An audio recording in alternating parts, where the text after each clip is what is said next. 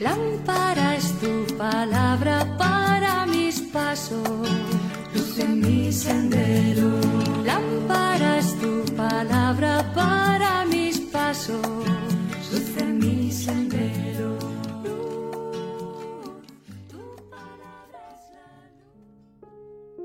Del Evangelio según San Marcos capítulo 2 versículos del 23 al 28. Un sábado atravesaba el Señor un sembrado.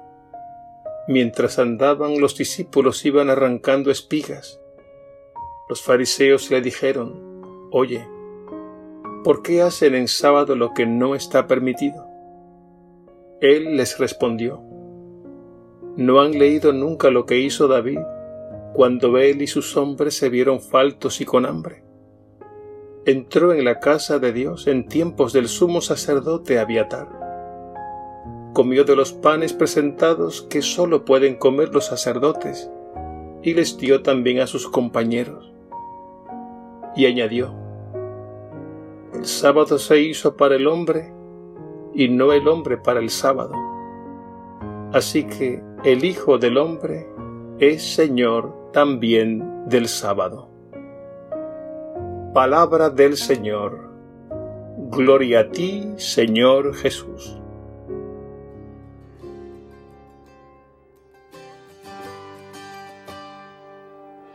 Ven cuando es oscuro, cuando todo esté durmiendo. Contigo quiero hablar. Hoy quiero decirte lo que mi alma está sintiendo. No lo puedo callar. Quiero que tú seas hoy el dueño de mi vida. Que seas mi verdad. Y cantarte todas esas bellas melodías que agradan tu altar. No, no, no, no. Y te voy a adorar.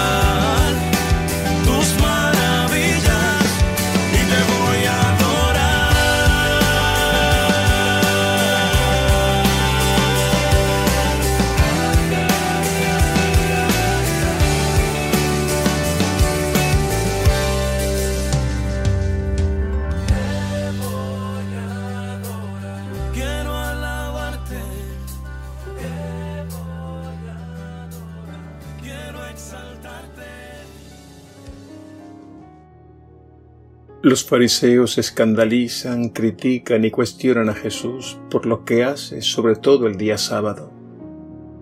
En sábado, como en todo tiempo, Jesús predicaba el Evangelio y sanaba a los enfermos. Y en esta ocasión es criticado porque sus discípulos que tenían hambre se pusieron a recoger espigas, cosa que estaba prohibido en sábado. Jesús aprovecha para recordarles lo que hizo el rey David cuando él y sus hombres sintieron hambre. Entró en el templo y tomó los panes que sólo podían comer los sacerdotes. Con este ejemplo Jesús nos deja dos grandes enseñanzas. La primera enseñanza es esta, que el ser humano no fue hecho en función de la ley, sino que la ley fue hecha en función del ser humano. Por tanto, todo el ordenamiento social debe tender al bien de las personas. La segunda enseñanza se centra en su propia persona, en la persona de Jesús. Nos dice que Él es más que el rey David. Estas palabras de Jesús resultaban escandalosas para las autoridades. Y todavía más Jesús se coloca por encima de la ley del sábado, que era considerada una ley divina. Jesús le dijo, el Hijo del Hombre es Señor del sábado. El problema no era la ley del sábado en sí misma, sino la absolutización de esta ley, su cumplimiento escrupuloso, al punto que prohibían incluso hacer el bien. En otra ocasión, un sábado, Jesús ordenó a un hombre enfermo colocarse en medio y preguntó, ¿qué está permitido en sábado? ¿Hacer el bien o el mal? ¿Salvar una vida o dejarla perder? Y dolido por la dureza de sus corazones, en presencia de todos, curó a aquel hombre. Una de las acusaciones en contra de Jesús en el juicio que lo llevó a la cruz fue precisamente esta, la de violar la ley, y específicamente la ley del sábado. A los fariseos se les olvidó que la ley es un medio y no un fin. Y a nosotros nos puede suceder muchas veces lo mismo. Para Jesús el fin de la ley es siempre el amor tal como Él nos enseñó. Y esto significa velar por el bien integral de las personas. En el Evangelio de hoy Jesús enfrenta una visión absolutista de la ley, que no tiene en cuenta la humanidad en su situación concreta. Jesús enfrenta un legalismo enfermizo que solo se fija en la ley en sí misma olvidando la verdadera justicia y la misericordia. Lo cierto es que Jesús no fue un violador de la ley. Recordemos que él mismo había dicho, no he venido a abolir la ley, sino a darle plenitud. Lo que Jesús hace es colocar la ley en el lugar que le corresponde, ponerla al servicio de las personas. Debemos, por tanto, evitar los extremos. Por un lado, el legalismo que solo se preocupa en el cumplimiento escrupuloso de la ley. Y por otro lado, debemos evitar la negación de toda ley que lleva al libertinaje, a la anarquía y al caos. Jesús nos eleva y nos coloca a otro nivel y es que en Él hemos recibido una vida nueva que nos hace hijos de Dios y hermanos los unos de los otros. Y Él ha infundido en nuestros corazones el Espíritu Santo, que es el amor de Dios actuando eficazmente en nosotros. Este principio es la fuerza divina que nos capacita y nos mueve a amar más allá de toda ley y todo aquel que se deja guiar por el Espíritu de Jesús hará presente el reino de Dios, ese mundo nuevo en el que el amor de Dios es el que rige y gobierna las mentes y los corazones, produciendo vida, paz, comunión y felicidad plena. En definitiva, Jesús es nuestra ley.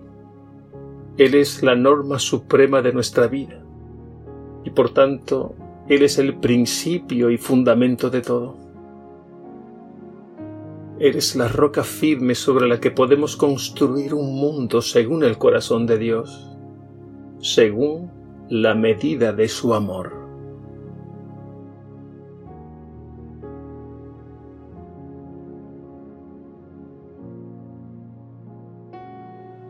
Señor Jesús, tú eres mi ley, tú eres el fundamento de mi vida y la alegría de mi corazón. No quiero otra cosa que seguir tus pasos, haciendo de tu Evangelio mi mapa de ruta. Danos tu Santo Espíritu para vivir el mandamiento nuevo del amor y comunicarlo a los demás. Y gracias Señor porque tú mismo completas en nosotros la obra de la nueva creación, en la que habitarán para siempre el amor, la justicia y la paz. Amén.